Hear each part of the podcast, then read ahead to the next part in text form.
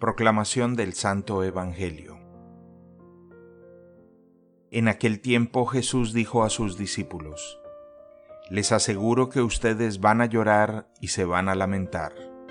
El mundo en cambio se alegrará. Ustedes estarán tristes, pero esa tristeza se convertirá en gozo.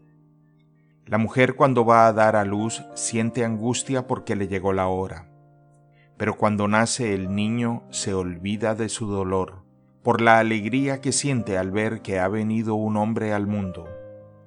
También ustedes ahora están tristes, pero yo los volveré a ver y tendrán una alegría que nadie les podrá quitar. Aquel día no me harán más preguntas. Palabra del Señor.